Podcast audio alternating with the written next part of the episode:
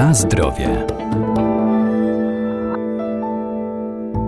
Ruch to zdrowie, ale aktywność to nie tylko ćwiczenia fizyczne, to także rekreacja i turystyka, z czego warto korzystać. Można spacerować po parku, wędrować po leśnych ścieżkach i trasach turystycznych albo przemierzyć nadburzański szlak.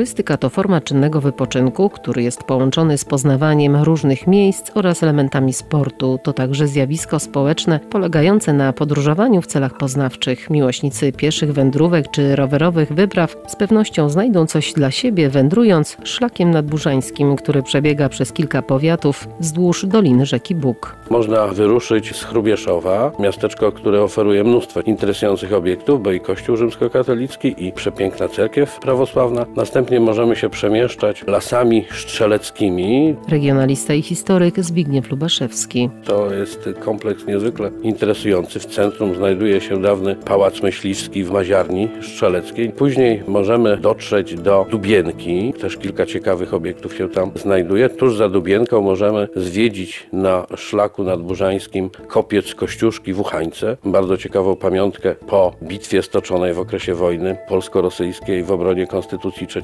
maja. Myślę, że warto ten obiekt przypominać. Kopiec jest rzeczywiście niezwykle interesującym obiektem. Powstał przed powstaniem styczniowym z inicjatywy Mikołaja Nieczaja, czyli lekarza, który później będzie walczył w tym powstaniu styczniowym i zginie. Dalej, przemieszczając się tym szlakiem, możemy dotrzeć do Husynnego, gdzie mamy ciekawy obiekt podworski, piękny dosyć park. Nieopodal znajduje się zalew w Husynnem, też niezwykle interesujący pod względem przyrodniczym. Później mijamy miejscowość Turka, gdzie z kolei znajduje się taki ciekawy pomnik przyrody, Aleja Lipowa, właściwie jedyna tutaj w tym regionie, aleja objęta ochroną. Następnie docieramy do Dorochuska, gdzie z kolei przepiękny pałac Suchodolskich z XVIII wieku, który też jest obiektem niezwykle ciekawym, otoczony niestety fragmentarycznie zachowanym parkiem, ale w tym parku też znajduje się kilka ciekawych obiektów, chociażby grup żołnierzy księcia Józefa Poniatowskiego, właśnie z okresu wojny, również polsko-rosyjskiej w obronie Konstytucji 3 maja. No niestety sam dwór nie zachował się, ale park liczący 15 hektarów z pięknie zachowanymi alejami grabowymi, z pięknymi drzewami, jest tam kilka pomnikowych dębów. To jest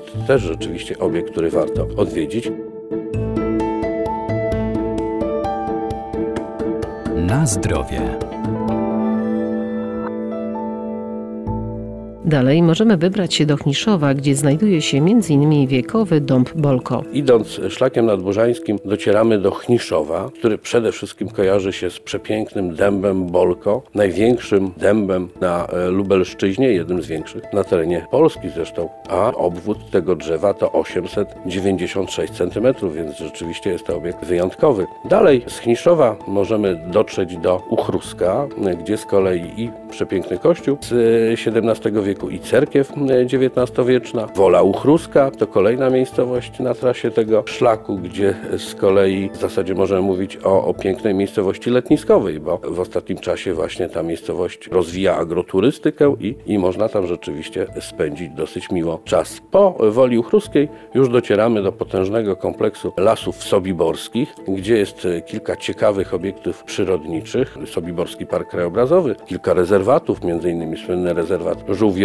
błota, bo zwykle tutaj się podkreśla, że właśnie w lasach sobiborskich znajduje się największe skupisko żółwia błotnego tutaj w okolicy. No i po lasach sobiborskich docieramy do Orchówka, gdzie też przepiękny kościół XVIII-wieczny. No i wreszcie Włodawa. Włodawa, miasto trzech kultur, miasto, gdzie zachował się w zasadzie ten taki kształt y, dosyć charakterystyczny takiego małego miasteczka, gdzie ciągle jest i cerkiew prawosławna, gdzie jest pięknie zachowana synagoga, w której funkcjonuje Muzeum Pojeździa Kazimierza Łęczyńsko-Włodawskiego, no i oczywiście przepiękny kościół świętego Ludwika XVIII-wieczny. Myślę, że Włodawa to jest rzeczywiście takie miejsce, w którym warto być i jakby poznać ten dawny klimat tego regionu.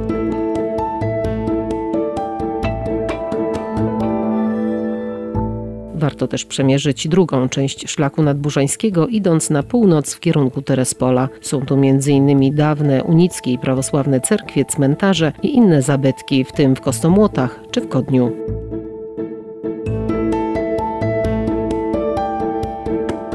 Na zdrowie.